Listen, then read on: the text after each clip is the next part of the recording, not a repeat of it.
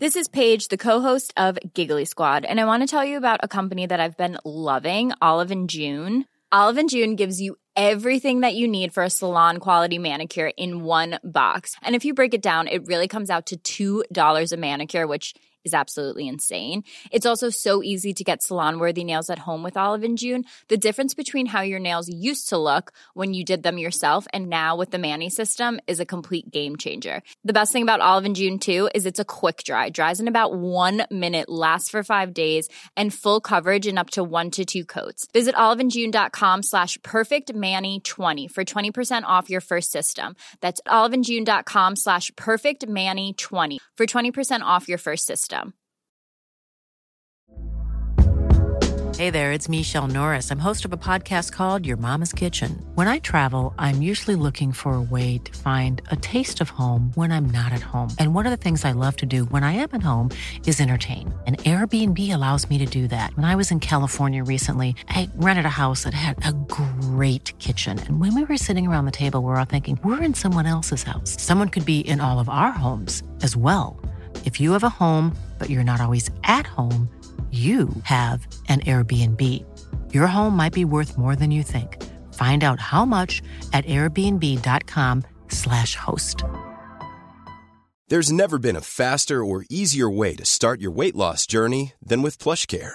PlushCare accepts most insurance plans and gives you online access to board-certified physicians who can prescribe FDA-approved weight loss medications like Wegovy and Zepbound for those who qualify. Take charge of your health and speak with a board-certified physician about a weight loss plan that's right for you. Get started today at plushcare.com/weight loss. That's plushcare.com/weight loss. plushcare.com/weight loss. Quality sleep is essential. That's why the Sleep Number Smart Bed is designed for your ever-evolving sleep needs. Need a bed that's firmer or softer on either side? Helps you sleep at a comfortable temperature? Sleep Number smart beds let you individualize your comfort, so you sleep better together. J.D. Power ranks Sleep Number number 1 in customer satisfaction with mattresses purchased in-store. And now, save 50% on the Sleep Number limited edition smart bed for a limited time. For J.D. Power 2023 award information, visit jdpower.com/awards. Only at a Sleep Number store or sleepnumber.com. We are children of the world, ladies and gentlemen. Welcome to the Ramble on Football Ramble Daily. VAR and all that shite. The Canaries beat the Magpies and Danny Ceballos impressed in Arsenal's win.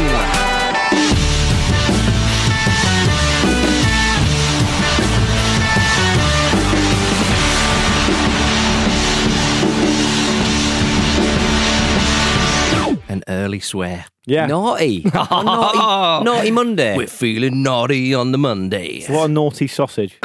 Naughty Santa. What was that?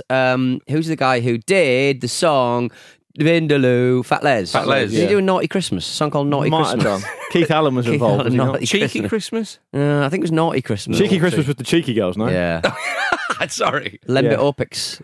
Girlfriend, one of them, or both of them? It's hard to tell. I've actually worked with ex-Liberal Democrat MP Lembit Opix before. He's a funny chap, isn't he? No doubt Pete's worked with cheeky girls. he's a strange fish. Oh, yeah. All right, there we are. Our own cheeky girl is back next Monday. Oh, he is. It's come around so quick. They grow up so fast. Yeah. Jim Campbell. I thought he joined the Athletic in a moderate money move. They offered $1 million. He lowballed them to $500,000. They offered to pay off his Edinburgh debts. Which are substantial. And he was in there. He joined on a free in all senses. Yeah. Let's get straight into it, guys. Let's just get straight into it. Yeah. Manchester City and Tottenham Hotspur.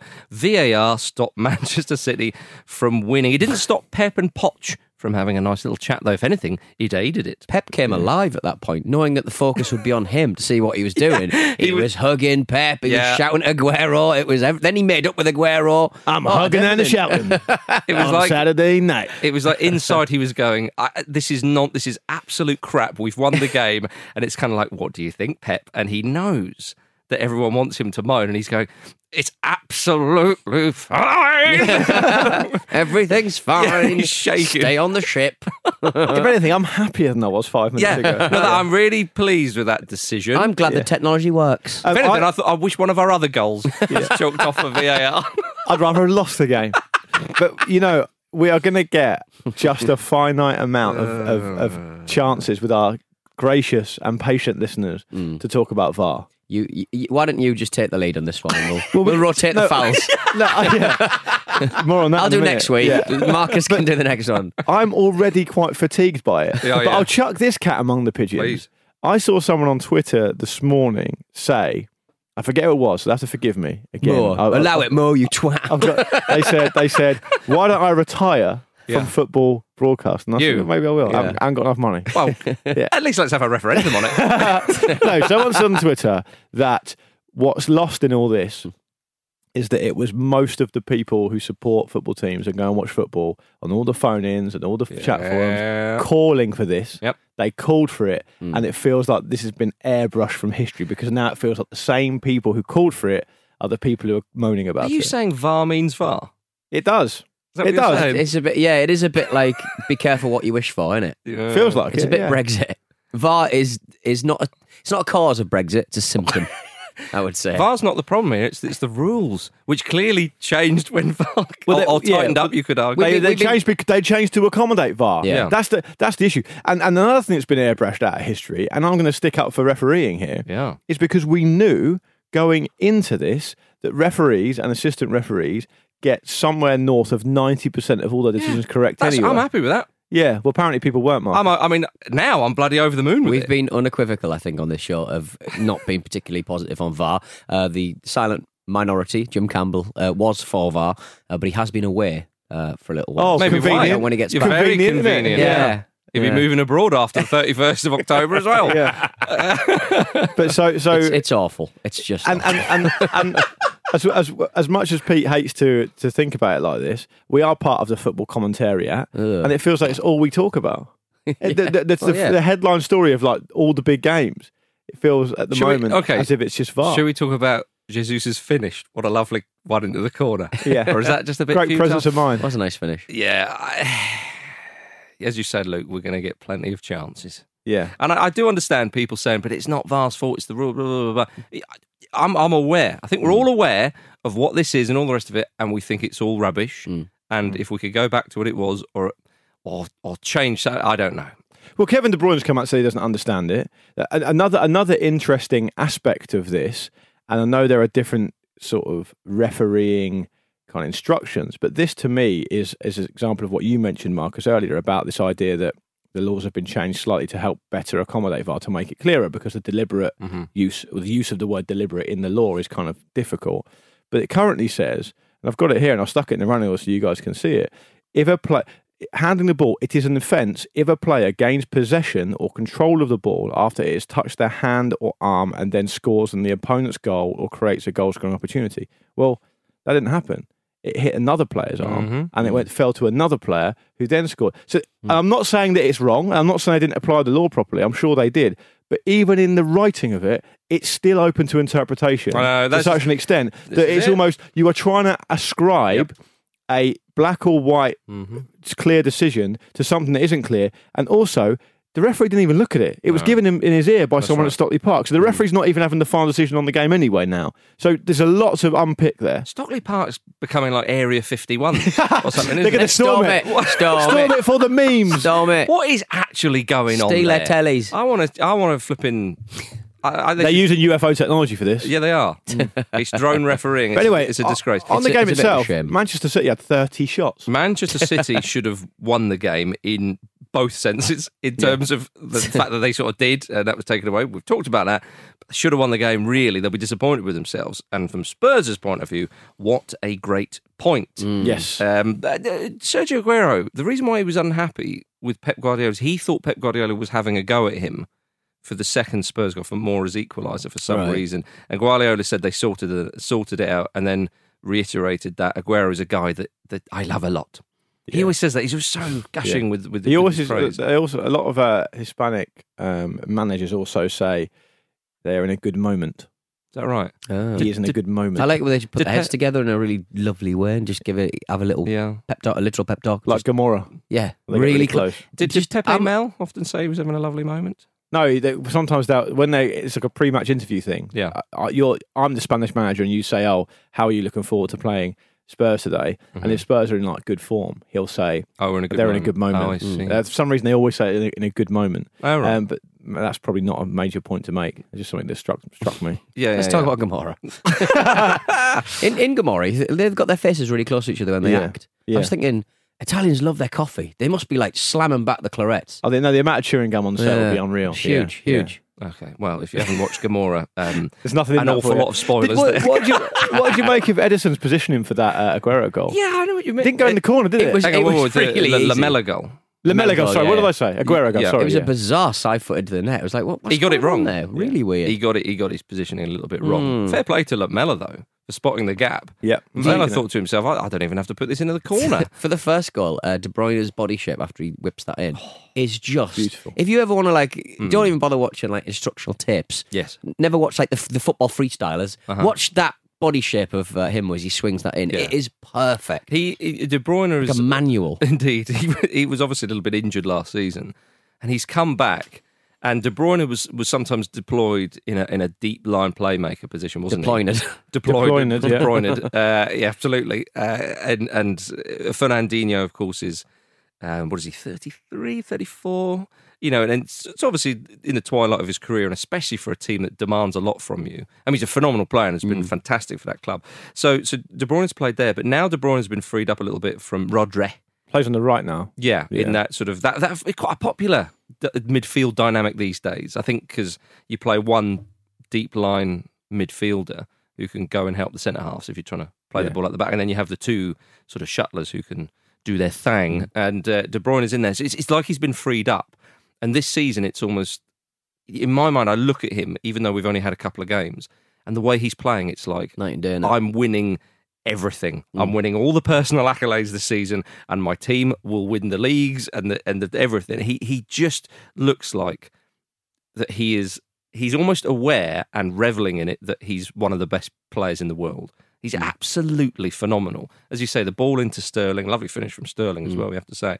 But amazingly, they didn't win the game. And Lucas Moura, the joker in the pack. He did enjoy his goal. He did, and so he should do. First touch coming on. But he rose like a salmon. He puts the willies up Man City, doesn't he? Seems to. He certainly seems to. The biggest clear and obvious error on that game in terms of the refereeing decisions was the non-penalty involving Rodri. The kind of decision that would have given... Don't worry about that. If that was on Harry Kane in the World Cup last year... We'd have got a penalty for that, wouldn't we? We'd have been spitting feathers. Right, home. Yeah, we would have been. Yeah. Well, Man City fans, like other fans of top clubs, think that there's sort of some conspiracy going against them. That wouldn't have helped, would it? No. But I mean, you're right to point out De Bruyne, 3 assists already in the Premier League, and it's roughly mirrored on the other side with Lamela for Spurs, who've come back with a goal and an assist, and he found it very difficult to stay fit last season. He's been playing in a playmaking role for Spurs, where he was against Man City, and he played well.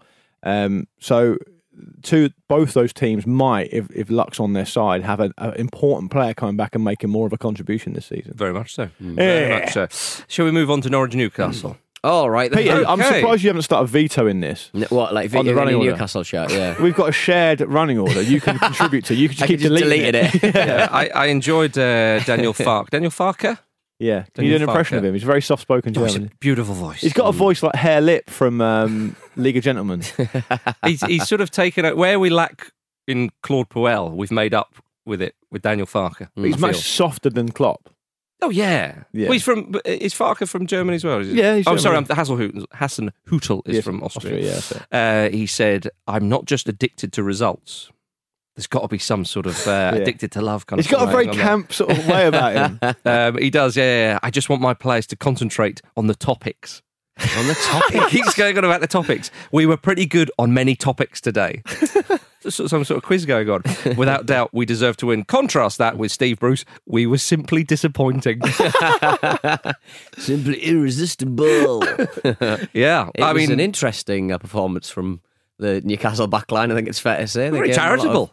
It was interesting because I think Norwich were amazing at times. I thought Norwich played so well that some of their interplay was amazing. Promoted side. Into the Premier League. Uh-huh. Yeah. Wasn't it a particularly standout individual in that Norwich side? No, there was Pukki who obviously put three away. Yeah. I remember him. And missed one, I think. But like last season, like Rafa obviously played with a 3 or a 5, depending on how you look at it. But Steve Bruce... he's always been called, let's say, pragmatic. Yes. I'm going to use different words for his kind of managerial style. Shite.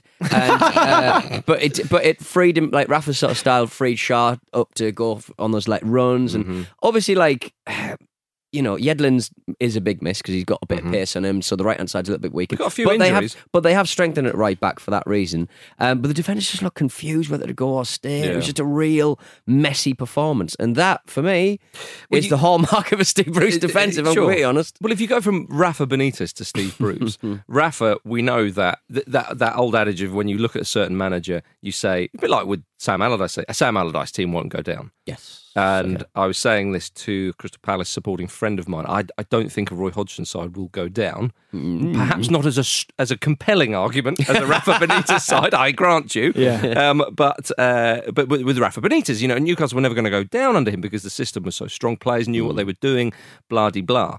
If you change that with Steve Bruce, now often when you have a different manager come in, it can take quite a while. And you think, well, once they've got it. But as you say, Pete, once they've got what? This is the trouble. You know, Bruce has had sort of moderate success. You know, he's not complete rubbish. His Premier League record is abysmal. Sure. Let's make that very clear. No, but and most of like the chatter around Steve Bruce going, he's a good manager, he's a strong manager. He's a good footballing man. He's brought teams up into the Premier League. He finished 11th, blah, blah, blah, you know. And it's like his win ratio is actually pretty dreadful for four managers who've managed over 250 games in the Premier League. Well, answer me this then, Peter. Last season, first day of the season, Jonjo Shelvey sent off. Is that right? Which has been sent off in this match. Right. This time round, under Bruce, he's not the first game of the season, but early on, scores. He does. But there's a reason why, on a serious point, there's a reason why Rafa didn't trust Jonjo Shelvey. No, and it's just work rate. He doesn't defend. He just thinks that's above him. He thinks it's beneath him, rather. And he didn't do any of that in this match, and he was pretty dreadful, I think. I mean, with Newcastle under Benitez, we talked about it all the time when he was there. It was like he was getting an extra 10% out of the players he's got. At least. Yeah, and Steve Bruce isn't going to be able to do that. I mean, it's clear he's not going to be able to do that. He benched Sean Longstaff, and a lot of the fans had a bit of trouble with that. And you know, a 3-0 down, I think he comes on, Sean, and he's running at the keeper. And it's like, and he's the only one doing shuttle runs like towards the keeper to try and gain possession. And it's like you can't press on your own. He's a midfielder, you know. Yeah. It was a really disappointing toothless performance in Newcastle, but take nothing away from Norwich, they were incredible. Yeah. It's incredible to me how. I mean, I don't want to come across all Graham Souness, but it doesn't really matter what formation you're going to play. Paul Pogba. If you're going to have Paul Pogba in the same in the same country as you, you know. No, if you don't, you alluded to it there with the lack of intensity.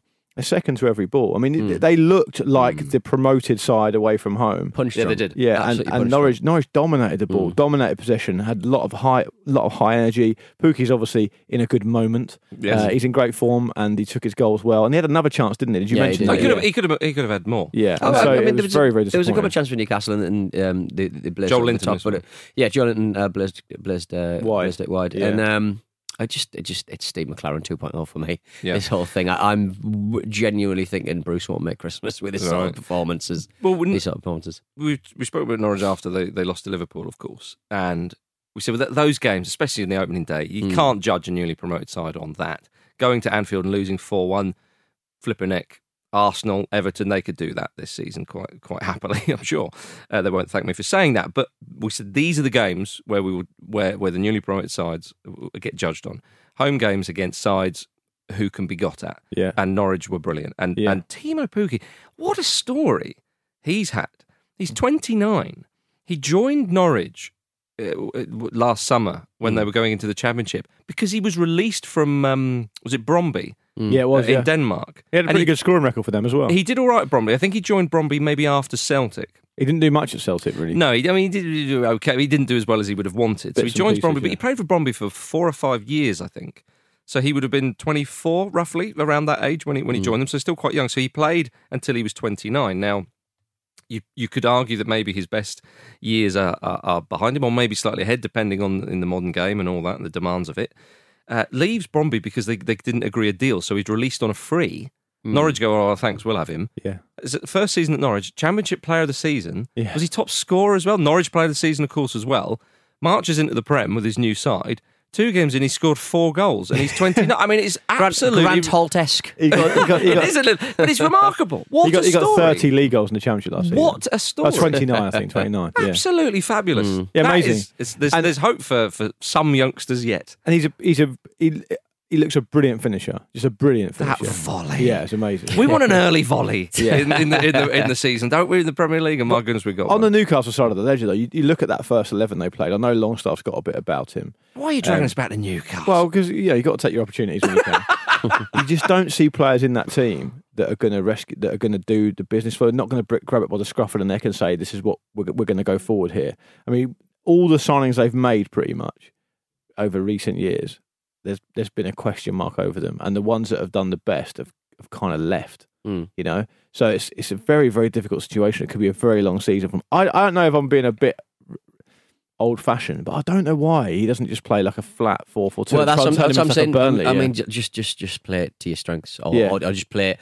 Just keep it nice and simple, and then you can't complain about the system. You can't complain about defenders not knowing where they are because everyone plays 4-4-2. Because you wouldn't say that.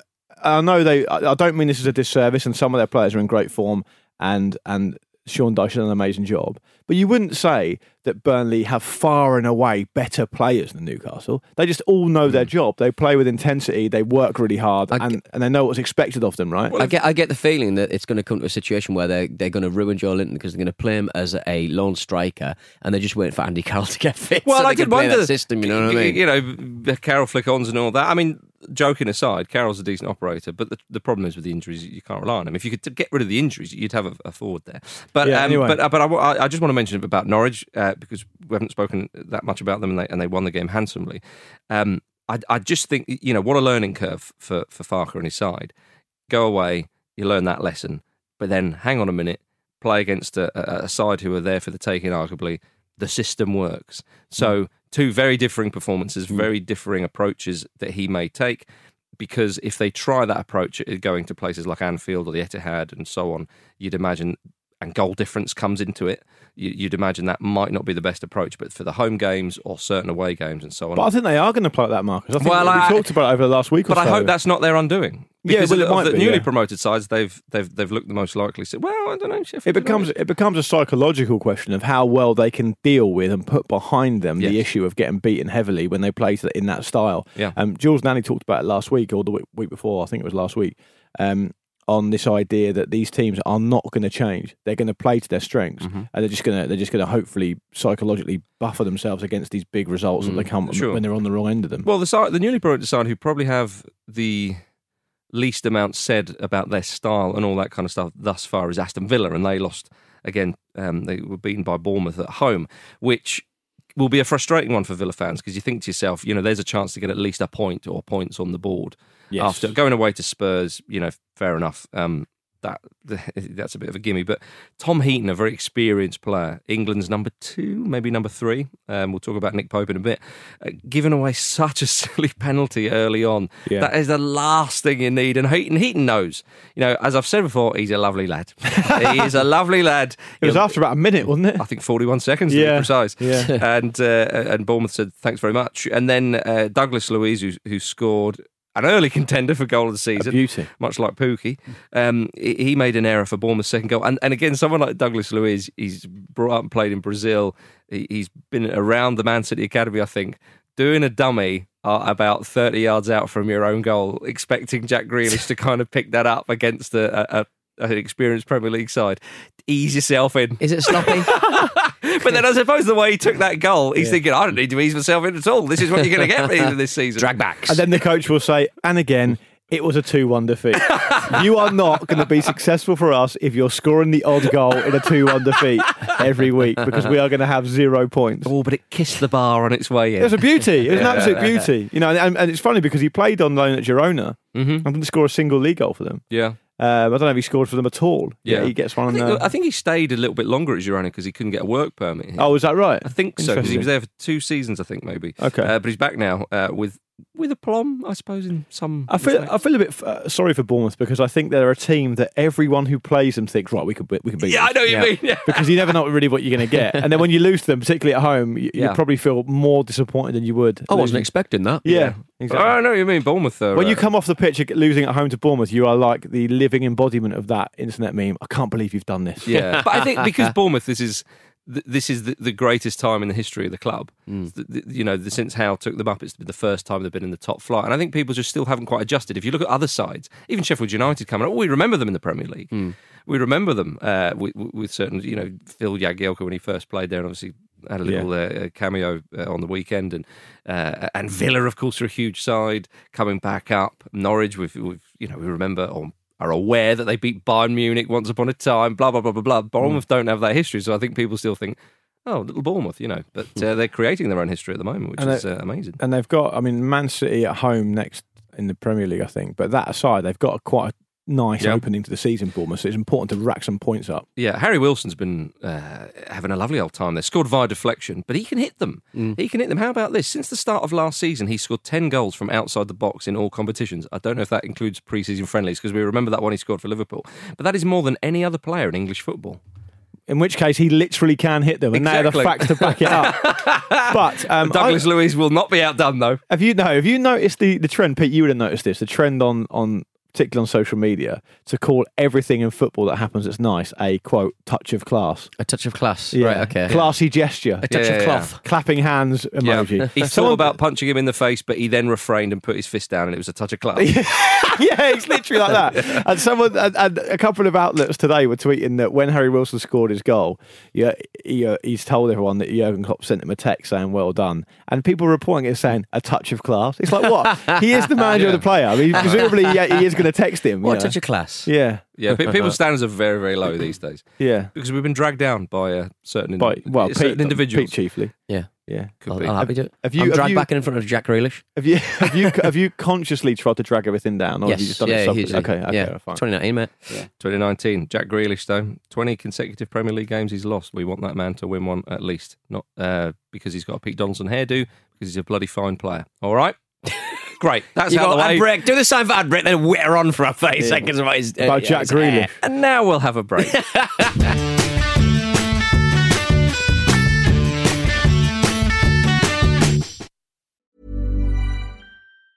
Mom deserves the best, and there's no better place to shop for Mother's Day than Whole Foods Market. They're your destination for unbeatable savings. From premium gifts to show-stopping flowers and irresistible desserts, start by saving 33% with Prime on all body care and candles. Then get a 15-stem bunch of tulips for just $9.99 each with Prime. Round out Mom's menu with festive rosé, irresistible berry chantilly cake, and more special treats. Come celebrate Mother's Day at Whole Foods Market. Jewelry isn't a gift you give just once. It's a way to remind your loved one of a beautiful moment every time they see it. Blue Nile can help you find the gift that says how you feel and says it beautifully, with expert guidance and a wide assortment of jewelry of the highest quality at the best price. Go to BlueNile.com and experience the convenience of shopping Blue Nile, the original online jeweler since 1999. That's BlueNile.com to find the perfect jewelry gift for any occasion. BlueNile.com. Hiring for your small business? If you're not looking for professionals on LinkedIn, you're looking in the wrong place. That's like looking for your car keys in a fish tank. LinkedIn helps you hire professionals you can't find anywhere else, even those who aren't actively searching for a new job but might be open to the perfect role. In a given month, over 70% of LinkedIn users don't even visit other leading job sites. So start looking in the right place. With LinkedIn, you can hire professionals like a professional. Post your free job on linkedin.com/people today.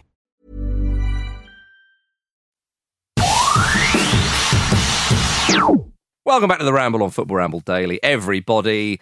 Over to Luke Moore. Don't forget Ramble Live, ramblelive.com. We are coming to a town near you. It's going to be fun. Tickets are selling fairly quickly. Yeah. Although not quickly as we'd like, so that's why I'm doing this. No, they are selling well, so it's more of a reminder to get you to get your tickets to avoid disappointment. You can expect lots of fun things. Pete's working on the set pieces, the musical numbers, all that kind of stuff. Jim's as we speak. Working out. Jim's going to do one of those old-fashioned like end of the pier 1920s weightlifting things. Yeah. Yeah. With those barbells. Yeah. Well, dressed as half woman, half man. So he turns one side and it's like, oh, Lady Jim. And then it's Man Jim again. Yeah. So ramblelive.com for that. And then he's going to cook some healthy meals like Joe Wicks. Yeah. Did you see Joe Wicks? Wednesday Darley. Oh, so good. What was that? Joe Wicks did a little video. Yeah. So people listening from outside of the UK, will they know who he is? He's a little muscly boy who cooks food for people. He's got good hair. That's his Twitter bio. You reading that out? He's like a lifestyle guy. Mm. And he does quick little Instagram videos, 15-minute meals, all that kind of stuff.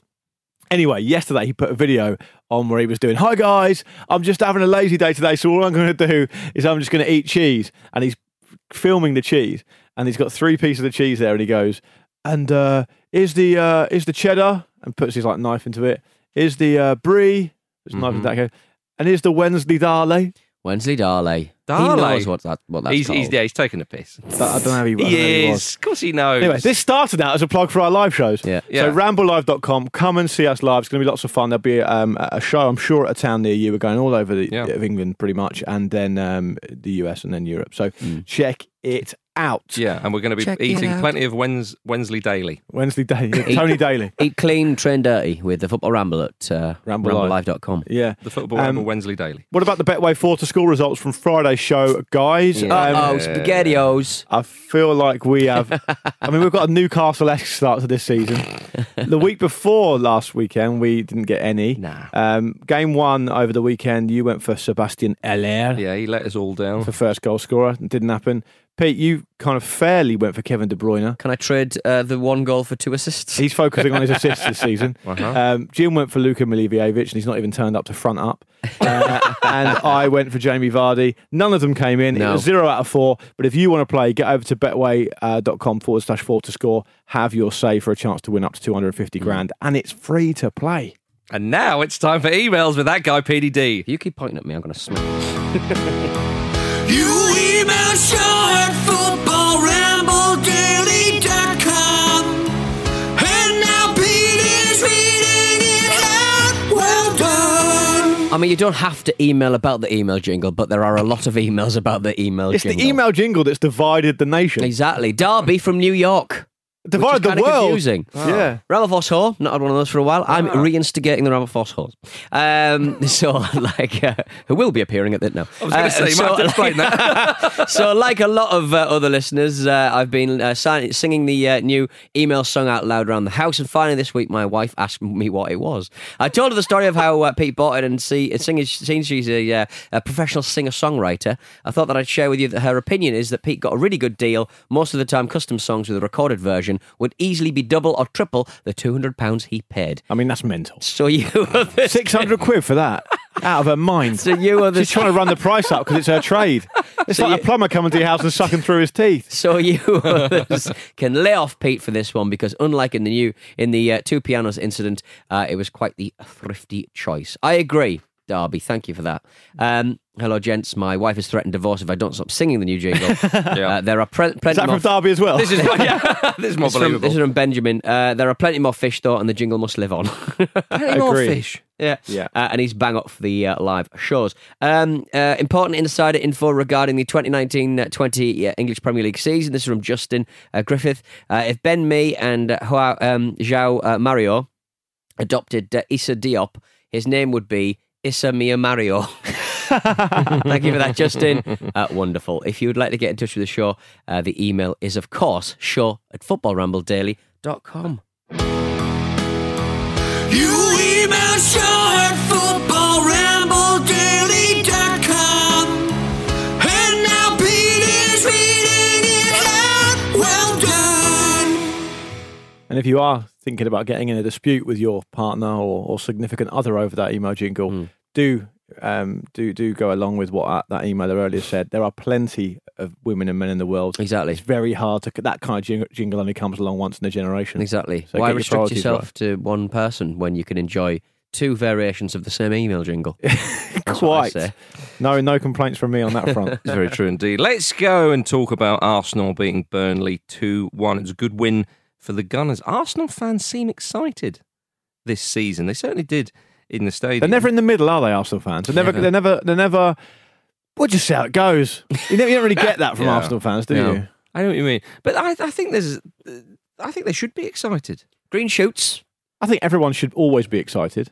Do you think so? Because football is an exciting thing. Yeah, everyone should always be excited. Yeah. Uh-huh. I think was Mike Dean in charge of this one? He was, yeah. You see, now that's what I don't like about VAR. I was at the game and I had to think, was Mike Dean in charge? Yeah. They are overshadowing the true entertainment of the game. You were at the game with cameraman Sam. And how was it from the stadium? Lovely, lovely time. We had a very excited, eccentric man sat next to us who, when Arsenal, and there's playing it out from the back, and then there's David Luiz playing it out from the back. Right. And there was one moment where he passed it across the face of his goal and the ball moved about a yard away from the goal line across the face, and a whole stadium, oh David, you know, it was shivers. English people will never get used to that. No.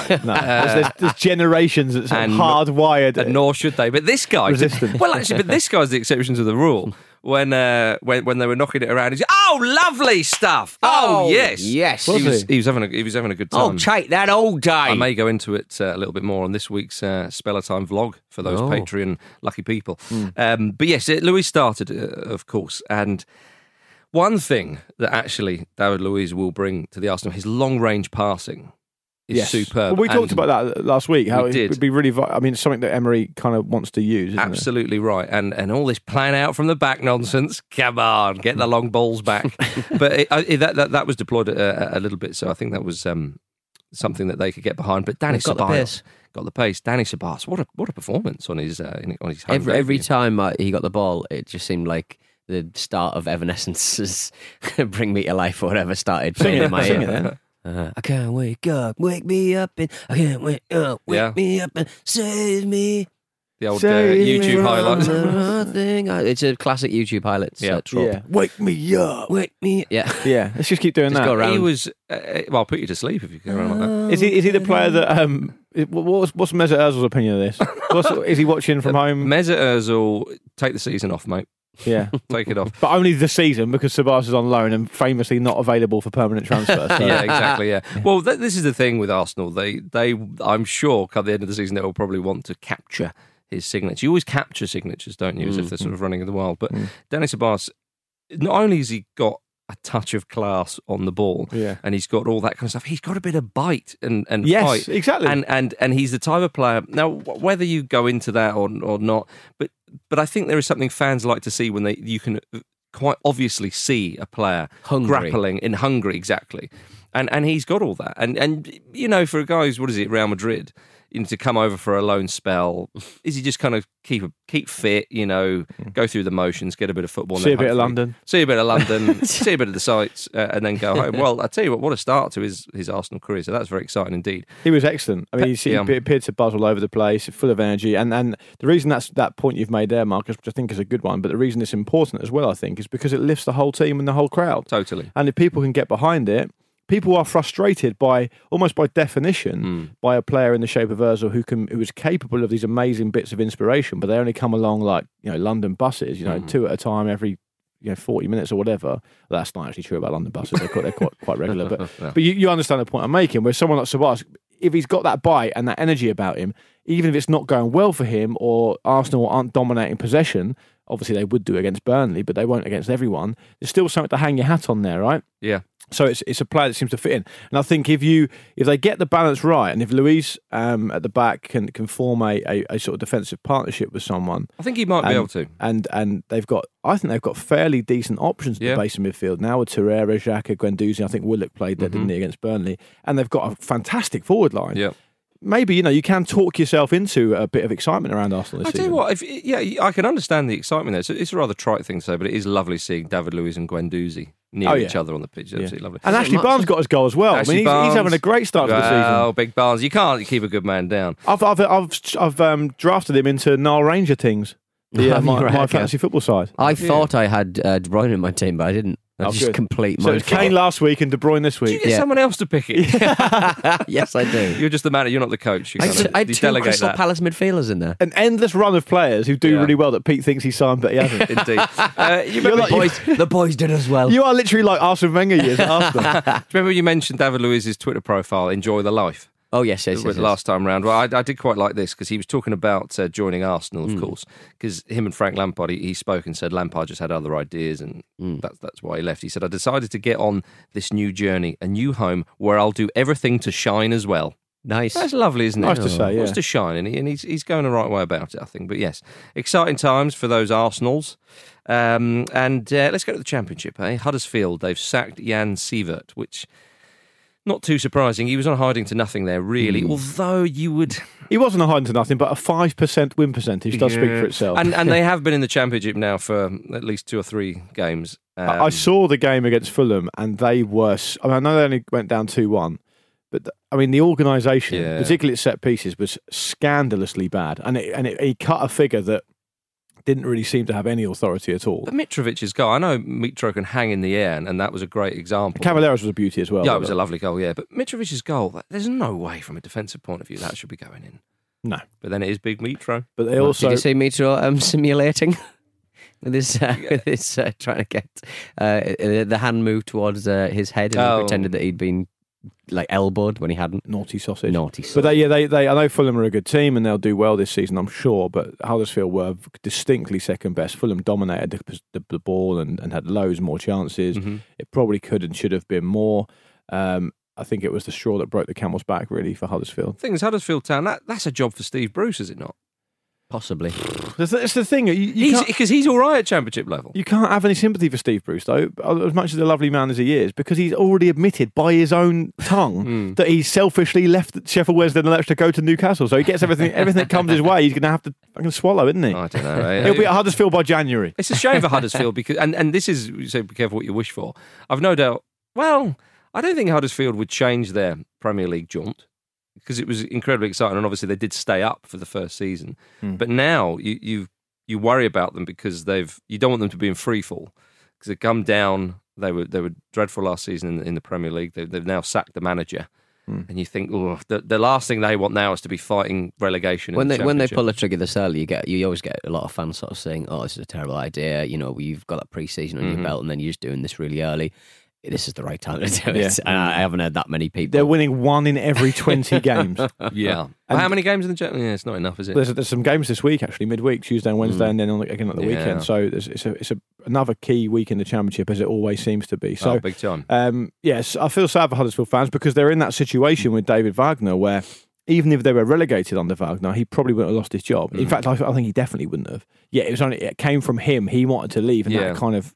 That's what set this whole thing in motion. Indeed, yeah. And then they couldn't even get Jan Sievert's face right before he got the job. Remember when someone went into the crowd, tried to interview someone, it was just a fan. That wasn't Huddersfield, though. Yeah, it was. I thought, was it not Sky Sports? Oh, yeah, true. Yeah, it was. Yeah, yeah, it was Sky Sports. Yeah. Well, anyway, whoever it was, it was the wrong man. If the guy who's managing your club is so unrecognisable that he's mistaken by the country's... He's younger than us. Isn't that ridiculous? He's 37, I think. Yeah, it's mad. It's amazing. Cool. He's managing like he's younger than us as well. I think Houghton's in the frame for Huddersfield. Ah, you'd love to see it. I'd like to see it. Another blue and white team. He can get teams up. He can tighten up defences. Yeah, he can erect teams. He can get teams up and keep them solid. Brighton never went down in the Premier League under him.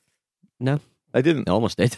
Well, they didn't, though, did they? Yeah, no, they didn't. No. Didn't they? No, they're still in the league, aren't they? Are you living in that fantasy football alternative reality? I don't know why Marcus is picking on me. It's getting really exciting. I don't care if we won 3-2. We went 2-0 down. Yeah, that was you all over, Dawson. Yeah. Leeds are top of the league, though.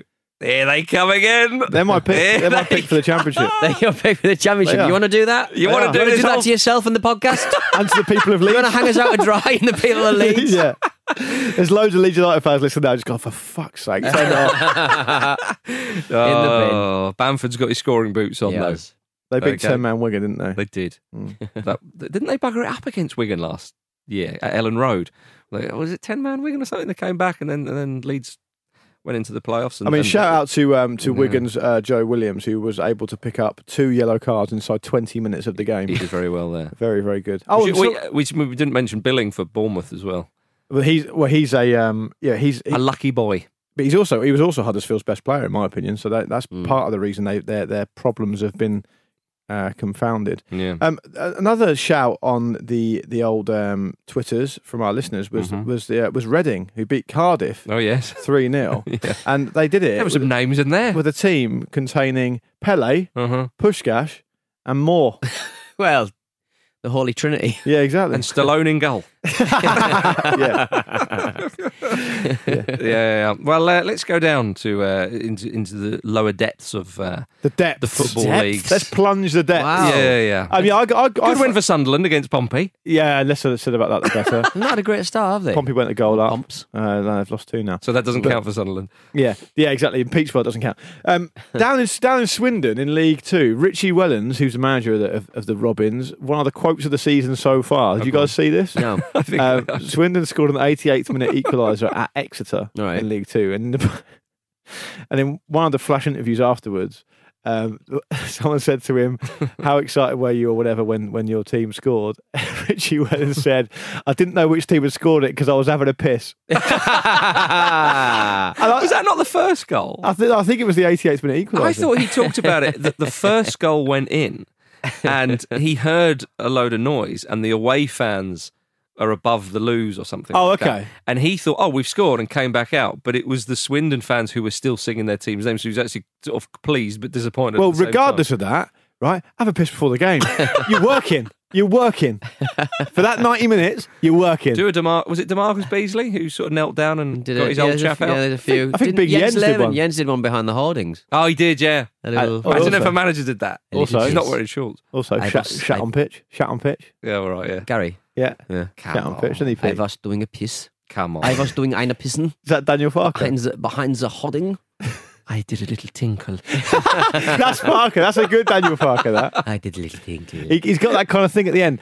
I did a little tinkle. Yeah. You did not see it, so I was wearing an adult nappy. I tinkled on all the topics. Don't tinkle on my topic. Did you see the... we've been said this a million times over the weekend, but it was, every time I look at it, I think, should we read out on the show? Yes, we should read out on the show. The private life of Alan Pardew when he's playing for Dulwich Hamlets in 1985.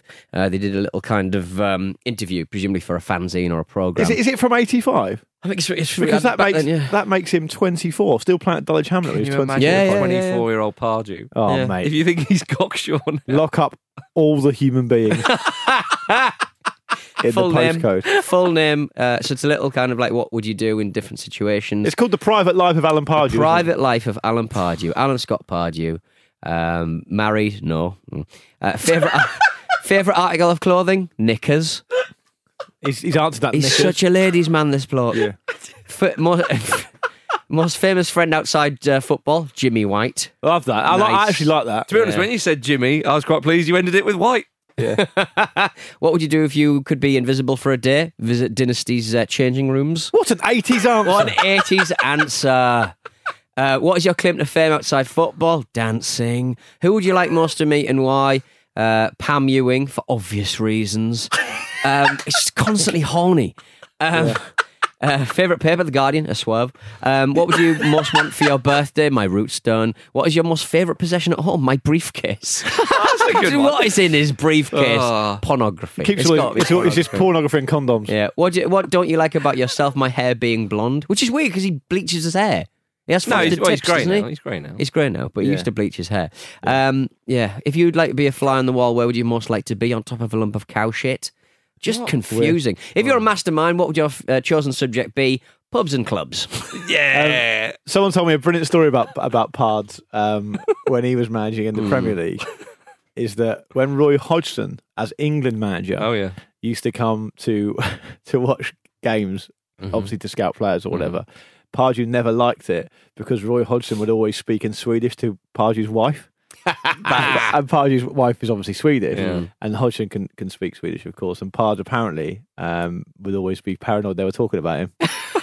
That's good. Yeah, I like that. All the answers are like, what actor would you most like to be? Jack Nicholson. That's a good answer. Yeah, but he's a celebrated. I'm going to use the word shagger. Yeah, well, so that's his kind of thing, isn't it? Yeah. I don't know. I mean, he's a young man. He's having the time of his life, you know. It was 80s. It was the 80s. He's the sort of man. Redacted. Pete Donaldson. What's wrong with that? We're going to edit it out. It's fine. We are going to edit it out. Why? Because that is outrageous. That is outrageous. That laugh. Oh, but we'll move on to what Paul Ince has done. That it's very different, and it was on TV. Yeah, that's not going to be on TV. Might be not terrestrial. Why is it not terrestrial? BT Sport, wouldn't it?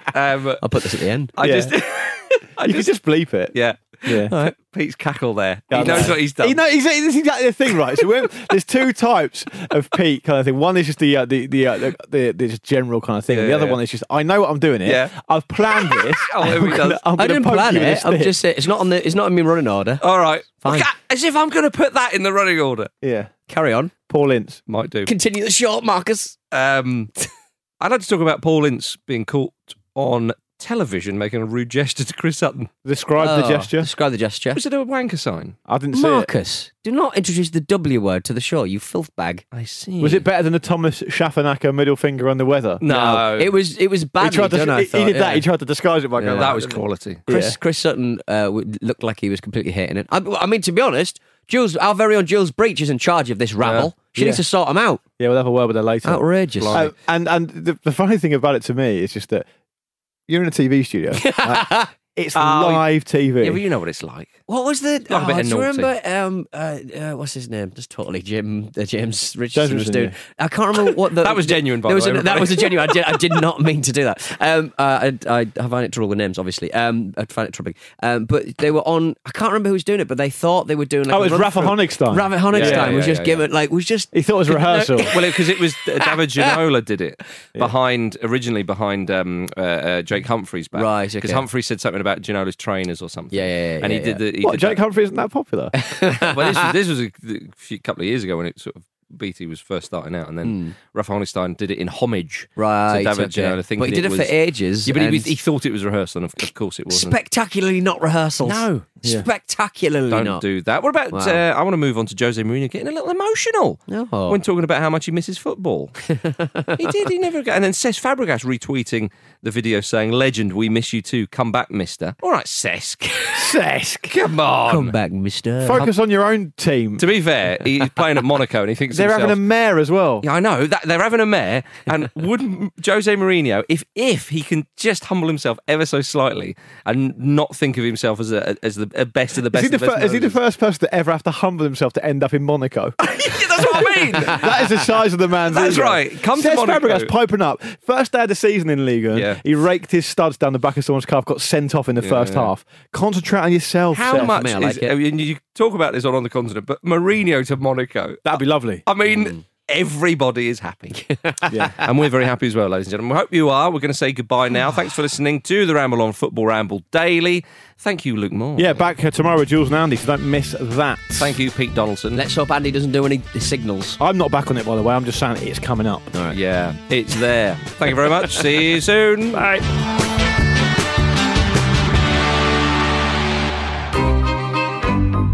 This was a Redacted production.